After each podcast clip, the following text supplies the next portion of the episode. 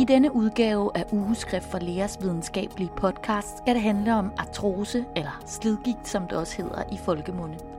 De fleste af os vil nok stifte bekendtskab med det i et eller andet omfang i løbet af vores liv.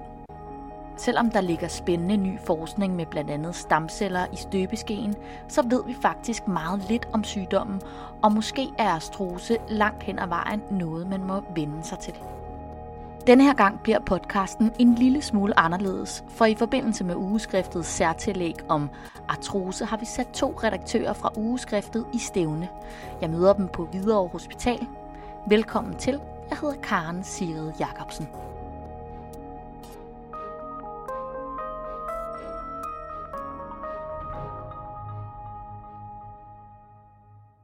Jeg hedder Line Aarsnap og er praktiserende læge.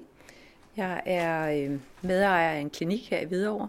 Jeg hedder Per Hølmig. Jeg er professor på spædkirurgisk afdeling her på Hvidovre Hospital. Og mit speciale er artroskopisk kirurgi og idrætsortopædi.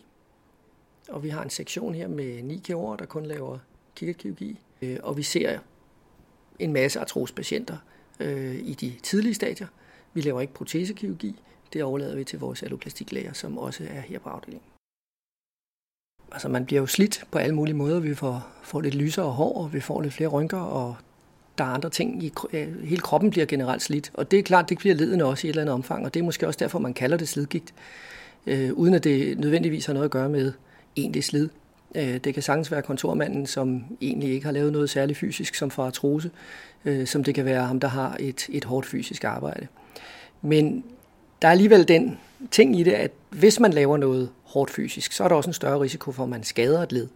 Øh, hvis man spiller fodbold, hvis man laver sport, hvis man har et hårdt arbejde som øh, tømrer, sneker, øh, bærer tunge ting osv., jamen, så kommer man måske nemmere til skade, man kommer nemmere til at overbelaste og fejlbelaste. Og det vil sige, så begynder ledet at blive beskadiget i et eller andet omfang. Og så kan man udvikle slidforandringer, og så kan man udvikle en, en, en, de artrosforandringer, der er, hvor brusken bliver beskadiget og går i stykker.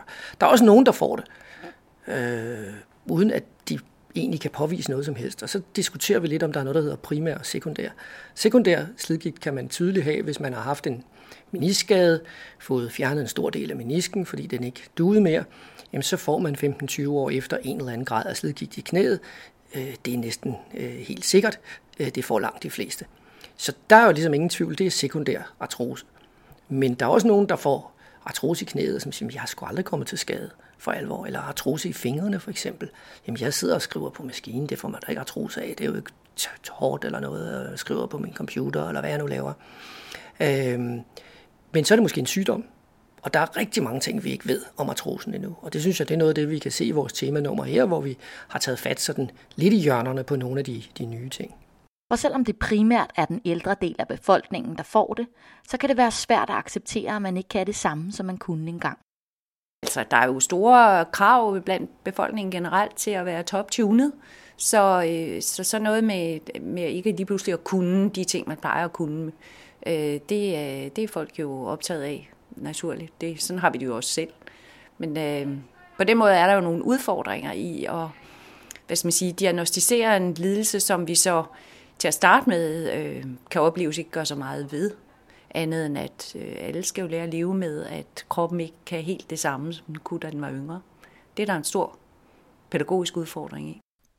Og selvom der på nuværende tidspunkt ikke er særlig mange andre muligheder end vægttab, fysioterapi og i sidste ende en operation, så er det en sygdom, der koster samfundet dyrt, mener Line Aarsnap. Det er jo ikke kun øh, slidgigt, men folk har jo, der er jo andre folkesygdomme også, som lægger sig op af hinanden. Hvis man har ondt i ryggen og har diabetes, så er man også tit deprimeret, og det er heller ikke befordrende for at bevæge sig ud i samfundet og træne. Altså, så, så, så der er nogle ting, der bare øh, rammer tungt, og det rammer også øh, skævt. Så, så på den måde øh, tænker jeg også, at slidgigt nogle gange, så bliver det mindste af de problemer, der er, men alligevel en betydende faktor. Der ligger sørme med mange Øh, tabte år på øh, arbejdsmarkedet i artrose. Det er jo en rasende dyr sygdom for samfundet. Og jeg tænker også i ryggene, de dårlige rygge, som jo rammer øh, et stort aldersspektrum, er der også rigtig mange sygedage og, og rigtig meget, hvor, hvor slidgigt i en eller anden forstand er, ligger bag. Der er så nogle diagnostiske finurligheder omkring øh, definition på, på slidgigt i forhold til rykke, fordi det, det ikke, der er nogen, der er ægte led der, og nogen, der ikke er ægte led. Men, men det, jeg ser ude i min butik, det er jo, der har folk jo ikke på samme måde en markat i panden, altså de har ondt i ryggen, ikke? Og, og langt hen ad vejen er slidgigt en del af det. Så hvor er det typisk, at folk får artrose? Altså knæ og hofter fylder jo rigtig meget, de store led. Det, det, det fylder rigtig meget øh, i min butik, men også skuldre. I ankler lidt mindre, ikke?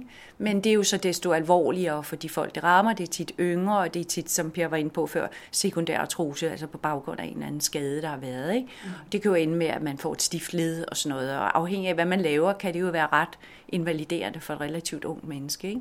Så, så i praksis sidder vi jo også og er glade for, at der sker nogle landvindinger på området, hvor man centraliserer og opgradere behandlinger til, til de få, der er, er meget syge og som kan have meget gavn af det.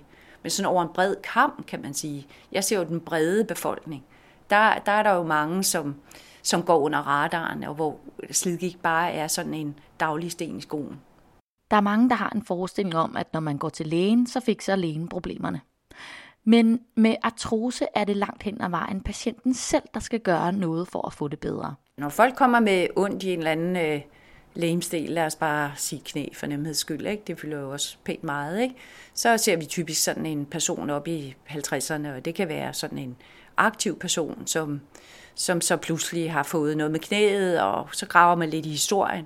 Øh, sygehistorien er altid super væsentlig, altså hvor længe har det udviklet sig over, og hvem er det, man har foran sig, og, og, og så videre. Og hvad betyder slidgigt i den enkeltes liv? Det er jo meget forskelligt fra, om du er mountainbike-instruktør, eller om du er kontormand. Altså, det er jo den implikation, som smerten og lidelsen har i det enkeltes liv, som vi som praktiserende læger folder ud og sætter ind i en sammenhæng. Ikke? Og ideelt set, ikke? Altså, alting starter jo med selvfølgelig diagnosen, sygehistorien, den kliniske undersøgelse og en tentativ diagnose, og så skal folk jo langt hen ad vejen til øh, en fysioterapeut. Og så begynder jo øh, udskillelsesløbet, fordi nogen er ikke specielt optaget af at skulle til fysioterapeut, kan jeg vist roligt røbe her, ikke? Og sådan synes, ej, det er et generende mellemled, øvebøv. Kan jeg ikke bare få operationen? Altså, der er sådan en eller anden, altså det ville være lækkert med et quick fix, og det kan jeg da godt forstå, at man tænker. Men sådan er virkeligheden jo bare ikke, ikke hvis du skal følge guidelines. Så skal du jo igennem, og min opgave er jo at få den store brede masse igennem på en fornuftig måde, ifølge de guidelines, kloge mennesker har siddet og, og lavet. Men en gang imellem, så er der selvfølgelig nogen, der smyger sig udenom på en eller anden måde. Selvom vægttab i mange tilfælde er det første step på vejen, bliver vægten for mange en ond spiral. Hvad skal man gøre for at tabe sig? Man skal selvfølgelig spise anderledes, og så skal man skrue op for, for øh, fysisk aktivitet. Og hvis problemet er, at man netop har et dårligt knæ eller en dårlig hofte, så er det bare svært. Så det er ikke helt så enkelt, som det kan lyde, at man bare skal tabe otte til ti kilo. Det kan i hvert fald støde på, man kan støde på nogle forhindringer, der, der er store der, ikke? Over på den anden side af bordet sidder Per Hølmig. Og hvad er det, han ser, når patienterne kommer til ham? Jamen, så får vi jo patienter, som har øh, været forhåbentlig igennem noget træning. Øh, og øh, vi tager et røntgenbillede. Vi vil også meget gerne have det taget for inden eventuelt. Øh, men vi tager i hvert fald røntgenbilleder. Det vil I og, gerne have. Man får henvisning tilbage, hvis der ikke er taget røntgenbilleder. Ja, vi har jo fået vores tredive dages udredningsgaranti. Guderne må vide hvorfor. Øh, men den slider vi under, og det gør jo så, at øh, selvom man har haft ondt i sit knæ eller hofte i mange år, så skal man pludselig udredes på tredive dage. Og det gør jo så, at øh, vi er nødt til at mindske køen mest muligt.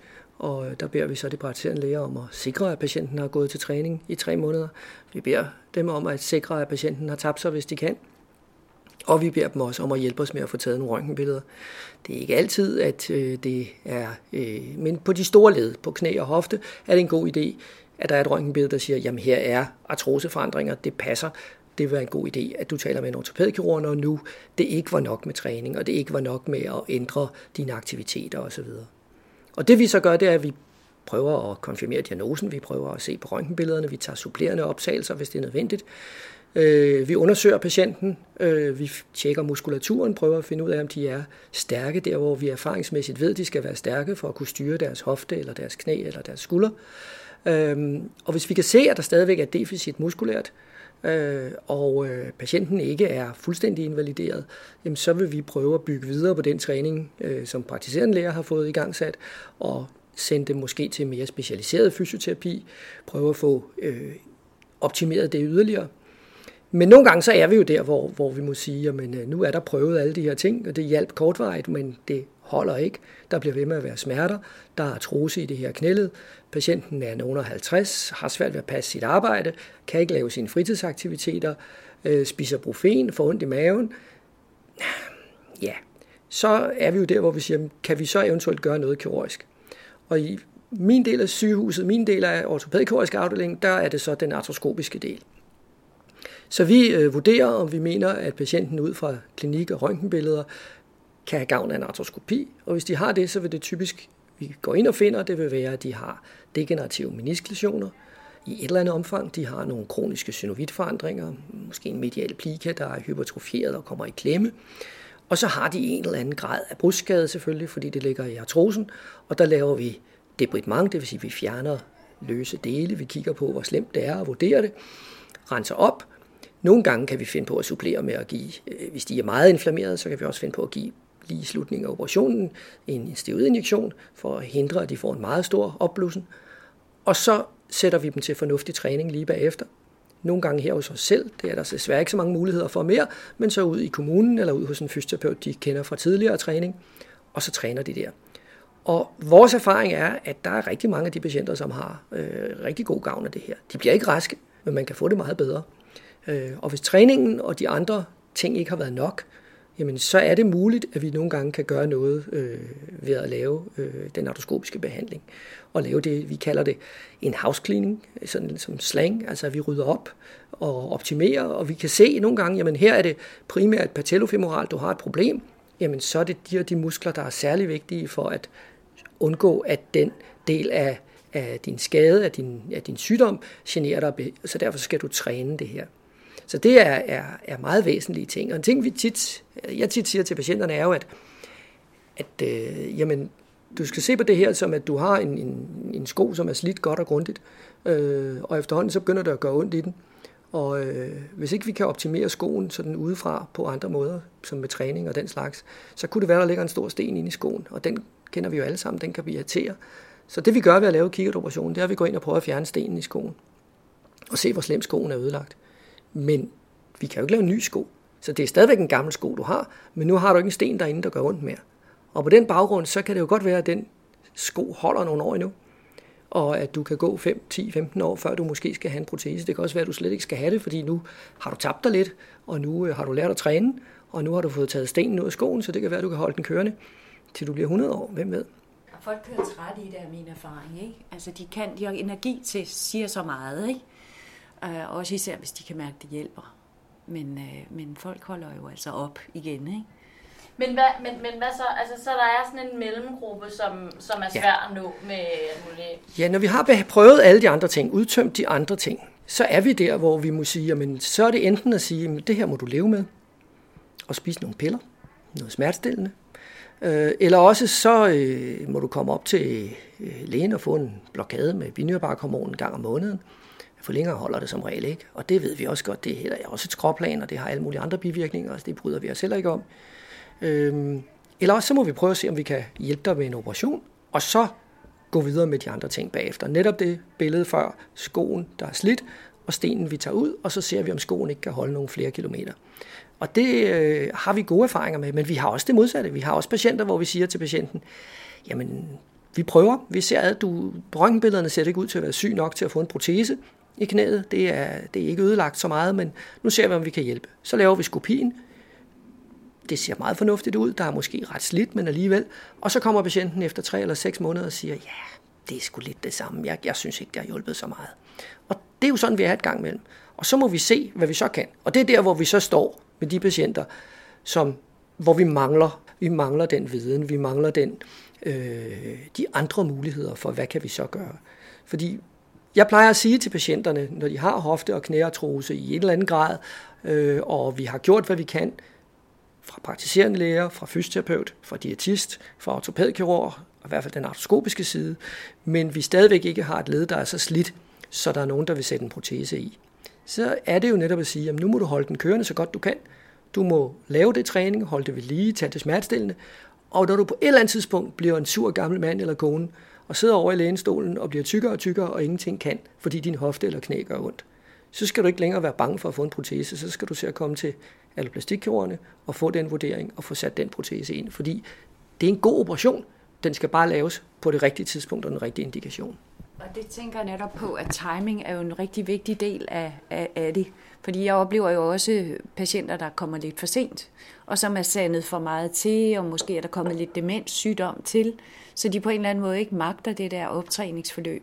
Og i virkeligheden har de måske siddet for længe derhjemme øh, og været passive, fordi de ikke kunne komme ud og røre sig osv. Og så er de også blevet mentalt mindre rørlige. Og så har vi også en, en rigtig stor gruppe af, af patienter, som... som måske skulle have været opereret en anelse før, ikke? Men som ikke er kommet til læge heller, fordi det må vi jo også huske, ikke? De skal komme til lægen, før vi kan hjælpe dem. Der er ingen tvivl om, at det er en, en, en, en balancegang, det her, ikke? Fordi vi skal også passe på, at altså kommer man til en ortopædkirurg, jamen så øh, er det jo sådan, vi bliver jo alle sammen fagidioter og fagspecialister, og, og, og, og så er, er, man, er man hammer så alting et søm. Og det gælder vel i alle specialer, at det, man, man ser det, man har, man har meget forstand på, og man synes er vigtigt. Og det er jo selvfølgelig vigtigt, at vi ikke opererer folk, som ikke har behov for operation. At vi ikke sætter proteser i folk, som er, hvor det er for tidligt. Men mit indtryk er, at der er kommet rigtig godt styr. Jeg laver ikke selv alloplastikkirurgi, men vi har her på Hvidovre en stor alloplastiksektion, professor i alloplastikkirurgi. Øh, og der er, er faste retningslinjer for, hvornår gør man det her. Der er ting, der skal være opfyldt for, at... at at øh, kriterier, der skal være opfyldt, før vi sætter en protese i. Øh, og hvis man følger de retningslinjer, så er mit indtryk, at så er det faktisk nogle rigtig gode operationer i, i langt de fleste tilfælde. Der er ikke noget, der er hundrede procent, ikke engang i ortopædkirurgien. Men, øh, men øh, det går godt i, i, i mange tilfælde. Men har det været sådan tidligere, at man simpelthen har opereret for mange? Nej, det tror jeg ikke, man har. Men det er jo klart, man har jo, man har jo udviklet nogle proteser, man har videreudviklet det, man har fundet ud af, at det her fungerer godt. Og så er det jo selvfølgelig vigtigt, at man så også via registre og forskning osv. får en masse erfaringer, som så gør, at man kan sætte nogle retningslinjer op og nogle algoritmer. I den og den og den situation skal vi vente, i den her situation skal vi sætte en protese i, og vi skal bruge den protese til den type skade eller den type artrose, og den her halvprotese kan vi bruge, hvis det kun er den halve side af ledet, der er skadet, osv. Mm. Øh, så det, er jo en, det har jo været en udvikling gennem årene, men jeg synes, vi er, mit indtryk er, at man på alloplastiksiden er på et meget fornuftigt stadie nu. Men, men, i, men, men der, hvor du er, altså har du en fornemmelse af, at, at der er, ligesom er... At, at du får for mange af den her mellemgruppe patienter, som man ikke, som, som ikke, rigtig, øh, man ikke rigtig ved, hvad man skal gøre ved? Altså... Nej, jeg, tror ikke, jeg synes ikke, jeg får for mange. Det kan man ikke sige. Ikke på den måde, fordi hvis folk har behov for at, at blive undersøgt øh, af en ortopædisk specialist, og, og øh, vi skal give vores vurdering af, om vi synes, vi kan, kan hjælpe patienten med noget kikkertkirurgi, eller om vi skal sende dem videre til en, en proteskirurg eller, eller tilsvarende, måske specificere og opkvalificere deres fysioterapi, hjælpe dem med at finde de rigtige terapeuter og de rigtige øvelser, jamen så, så gør vi selvfølgelig gerne det. Det, der kan være problemet en gang imellem, kan være, at vi nogle gange får henvist patienter, der har haft ondt i en uge, øh, og hvor man måske har været lidt for hurtig til at sende patienten til os. Øh, og så kommer der en patient ind, som siger, ja, men det gjorde faktisk ondt, da jeg var hos min læge, men lige nu gør det egentlig ikke specielt ondt, men nu jeg er her, så vil jeg da gerne lige undersøges. Og det er selvfølgelig spild af alles tid. Det er sjældnere og sjældnere, og øh, vi øh, har en god dialog med, med almen praksis, men vi får stadigvæk en del patienter, hvor vi tænker, det kunne være en god idé. Som Lene sagde før, så har vi jo så begyndt at sende en del henvisninger retur, beder om at få træningen gennemført, beder om at få nogle røntgenbilleder, og, og, og hvis vi kan se, der er meget kort anamnese, øh, og ikke rigtig andre argumenter, så kan vi også godt finde på at returnere henvisningen. Øh, Men samtidig så kan jeg også forstå, at der er jo nok ingen tvivl om, at der også er et vist pres. Ja, ja, du praktiserer en læge, det er fint, men jeg vil tale med en specialist. Øh, og det er jo selvfølgelig en ting, hvor vi er nødt til at, at fortælle befolkningen, at det, det, det kan jeg godt forstå, men det er ikke rimeligt, fordi det er et spild af ressourcer, øh, fordi jeg ved øh, på det her, med de problemer du har, så ved jeg som praktiserende læge mindst lige så meget som en ortopædkirurg, til at hjælpe dig i den her situation. Og først, når min viden er udtømt, så skal du videre til, til ortopædkirurgen. Ja, altså fordi det, som, det er jo ikke vores livret med, med afviste henvisninger. Vi kører jo P T i øjeblikket i praksiskonsulentordningen en audit lige præcis med det sigte, ikke? Fordi vi oplever jo, vi sidder ude i den brogede virkelighed, hvor mange ting blander sig, som jeg sagde før. Patienter fejler ikke kun én ting, de fejler mange ting, og så sidder vi der som spilfordelere og skal selvfølgelig opdrage og, og lære folk at leve med en lang række tilstande, som, som også er grader af, af det normale for alderen, kan man sige, ikke? Men samtidig så har vi jo som opgave selvfølgelig at sende folk de rigtige steder hen på det rette tidspunkt. Og det kan nogle gange være en kolossal udfordring, fordi som vi snakkede om før, der kan være nogle meget insisterende individer imellem, som simpelthen ikke har tillid til, hvad, hvad vi siger. Så det, jeg tænker bare er så utrolig væsentligt, det er, at vi i hvert fald sektorerne imellem har respekt for hinandens faglighed, som jeg også oplever, vi har, nemlig at øh, der sidder en fagperson i hver ende, som ser tilværelsen med, med de briller, der nu engang hører til den verden, og så forsøger vi at hjælpes ad. Og så kan man altid gribe knoglen, hvis der er et eller andet, synes jeg. Altså den knogle, der kan udgøre sig telefonen. Det er meget godt at, at snakke direkte med en person, hvis man har en bøvlet øh, eller problematik. Ikke? På en eller anden måde, man siger, der er en særlig ingrediens her. Mm. For det snakkede vi også om tidligere, Per og jeg, det har vi gjort før. Ikke? Det her med, at nogle gange, selvom vi godt ved, at retningslinjer siger sådan og sådan, så har alle, også Per, prøvet at gøre noget fuldstændig andet. Fordi det var det, der skulle til her. For nok er retningslinjer fornuftige til ligesom at, at tage det brede spektrum, men indimellem er der altså bare undtagelser, hvor man gør noget andet, og det, og det er rigtigt at gøre noget andet. Selvom artrose er meget udbredt i befolkningen, så er det en forholdsvis lille værktøjskasse, man kan tage i brug, hvis man vil behandle. Vi har nogle kliniske tegn på artrose, øh, kliniske undersøgelser af anamnese og røntgenbilleder og sådan nogle ting, så vi kan klassificere det. Men, men hvorfor får man det? Hvem får det? Øh, og, og, og kan vi behandle det? Kan vi, kan vi forebygge det? Der står vi et, et, et langt stykke længere tilbage, end vi gør med mange andre sygdomme. Og hvor, hvordan kan det være? Jamen, jeg tror, det er fordi, at øh, det her er jo, altså, det er jo en, en, en sygdom, som øh, der ikke har været. Det er jo ikke livsfarligt. Det er jo ikke livstruende. Det er noget, man først får sent, så det er jo heller ikke nødvendigvis arbejdstruende. Det kan det være i nogle sammenhæng selvfølgelig, men, men det er ikke sådan. Det kan godt være, at der er nogen oppe i, i, i tidlige tressere, som går på pension, fordi nu har de ondt i knæene og hofterne og skuldrene, og så synes de, at den, det slidgigt, de har der, er for meget. Men, men det er ikke noget, der sker i fyrre-årsalderen. Det kan det godt gøre, selvfølgelig kan det det. Men, men grundlæggende så er det ikke på den måde. Hvorimod har du... Har du immunologiske sygdomme, gigtsygdomme, har du rheumatoid artrit eller, eller øh, andre alvorlige, så er det tit noget, der rammer yngre, det er noget, der rammer tidligere, det er noget, der rammer øh, på en mere alvorlig måde måske, som så kan gøre, at det er noget, man kan forske i på en anden måde. Der har været en, en stor immunologisk forskning og, og rheumatologisk forskning osv., osv., og der ved man meget mere om det i dag og behandlingerne af det. Hvor artrosen, den har været sådan lidt sådan en, nå ja, men det er noget, der bliver slidt, og nu er der ikke mere teflon på stegepanden, nu er der ikke mere øh, bremsebelægning på, nu er det hele slidt ned, og nu har vi noget mekanisk, der skal ordnes, og hen til mekanikeren, som er ortopædkirurgen med det, og så få sat noget nye øh, bremsebelægninger, det vil sige en protese ind i stedet for. Det er sådan været lidt den der øh, hammer og søm øh, tankegang, som har, har ligget til grund for det. Men det ser ud til, at det ikke bare er en slidting, eller det er der noget, der tyder på, at det slet ikke er måske, eller i hvert fald kun i nogle tilfælde. Så der er også noget sygdom i det her. Der er noget arveligt i det formentlig, der er noget genetik i det, øh, og øh, det kunne være interessant, hvis vi kunne finde øh, de vise sten og komme ind, både og forstå sygdommen bedre, og så måske finde nogle behandlinger, så vi tidligere kunne måske bremse slidgigten og udviklingen af slidgigten. Jeg tror ikke på det der med, at vi kan lave en ny brusk, i hvert fald ikke til, til patienter, der er hårdt ramt af slidgigt, men kan vi standse det på et eller andet tidspunkt? Ja, det er jo muligt. Vi kan se, hvis vi laver træning, så får vi det bedre. Hvis vi får vores patienter til at tabe sig, så får de det bedre. Hvis de ændrer deres aktivitetsniveau og lader være med at lave alt for mange fysisk krævende, tossede ting, jamen så får de det også bedre, hvis de kombinerer det med træning for eksempel. Men det er jo ikke sådan, de bliver raske af det. Det er jo ikke sådan, deres led ændrer sig, og pludselig så kommer der ny brusk ud, og så ser ledet fint ud igen. Så det er noget, der gør, at vi kan holde det hen. Men den geniale ting ville jo selvfølgelig være, hvis vi kunne træde det trin længere ind i, i, i vidensområdet, øh, og så sige, jamen, nu kan vi altså behandle det her, eller måske endda standse udviklingen af det på et tidligt tidspunkt.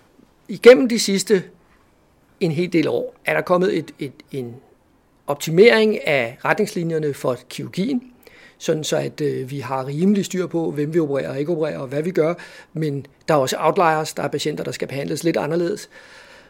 Og så har vi et rigtig godt samarbejde mellem almen praksis, fysioterapi og øh, specialafdelinger, altså ortopædkirurgi rundt omkring. Og jeg synes, det samarbejde er blevet bedre med årene. Det kan stadigvæk blive endnu bedre. Der skal stadigvæk en større forståelse begge veje, synes jeg, for øh, ressourcer og udredningsbehov og den slags ting. Veje.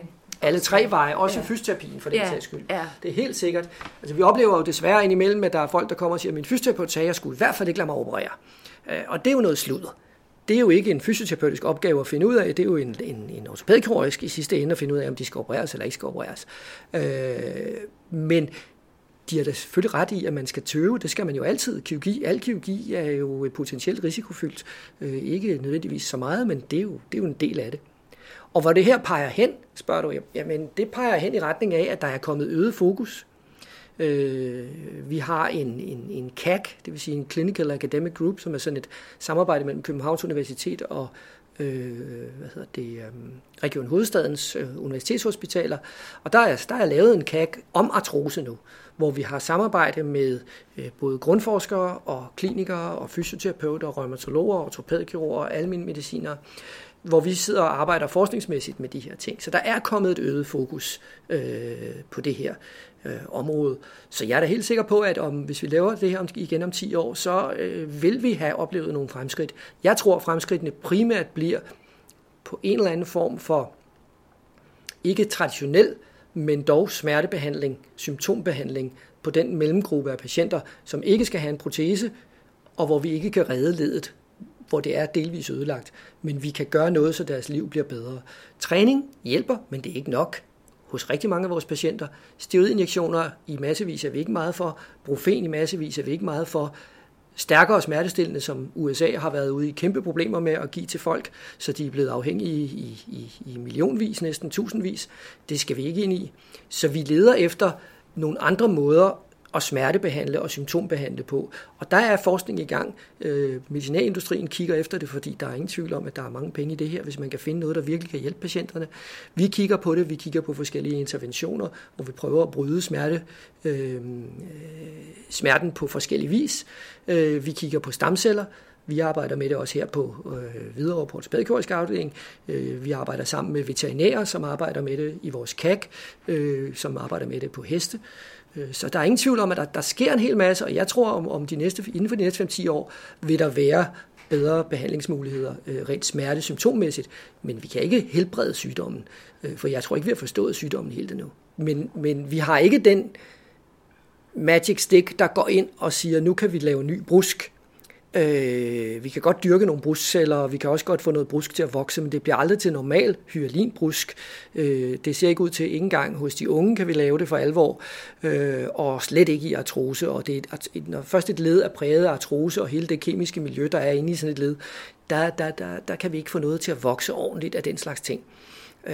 Så det er klart, at det ville jo være fantastisk, hvis man kunne finde frem til det, men det ser ikke ud til det, og den her optimisme, der var virkelig jubeloptimisme for tyve til femogtyve år siden, da vi startede på at dyrke bruskceller til bruskskader, et snakker vi ikke artrose, men egentlige skader, hvis man havde var kommet til skade i en fodboldkamp, eller faldet hårdt, øh, faldet langt ned, eller et eller andet. Den troede vi på, og vi troede, vi kunne sætte ny brusk ind. Og vi har også gjort det i massevis, men det bliver ikke til hyalinbrusk, og det bliver ikke så godt, som vi havde troet. Og der er nogle ting, vi kan stadigvæk hjælpe patienterne, når de er rigtig syge, til at få det lidt bedre, men det bliver ikke perfekt, og vi er ikke og nået dertil. Og det ud til hele befolkningen. Og det gør det ikke. Det er kun behandling på det nej, niveau. Nej. Det er omfanget alt for stort til, ja, at det kan ja. blive. Ikke? Så der er ikke en kur, og, og jeg ved heller ikke, om vi skal lede efter en kur, om vi kan finde en kur, men vi skal forstå sygdommen meget bedre, end vi gør nu, og finde ud af, hvad der er i det. Og jeg kunne godt forestille mig, at der kunne være en, noget genetik i det her. Altså når vi går ind og begynder for alvor at kigge på vores gener og kigge på, hvad det er for nogle ting, der foregår, så kunne det da godt være, at der er noget, der viser sig. Der er jo ingen tvivl om, der er en arvelig. Altså, ja, min far havde også ledgigt, nu har jeg også ledgigt. Altså det er ikke så mærkeligt. Det ser vi, hører vi tit den historie. Så selvfølgelig er der en arvelig element i det også. Øh, og der er andre ting. Så, så, men det er på den meget lange bane. Det, der ligger i det her nu, det var det, som jeg sagde før, det er, at vi arbejder på at finde forskellige måder at modificere de smerter og symptomer, man har. når man har slidgigt. Altså, der er jo også ulighed i sundhed på det her område. Altså, det vender den tunge ende nedad. Øh, med folk, der på en eller anden måde sidder lidt fast i noget, det kan være svært at komme ud af. Så, og det er jo ikke...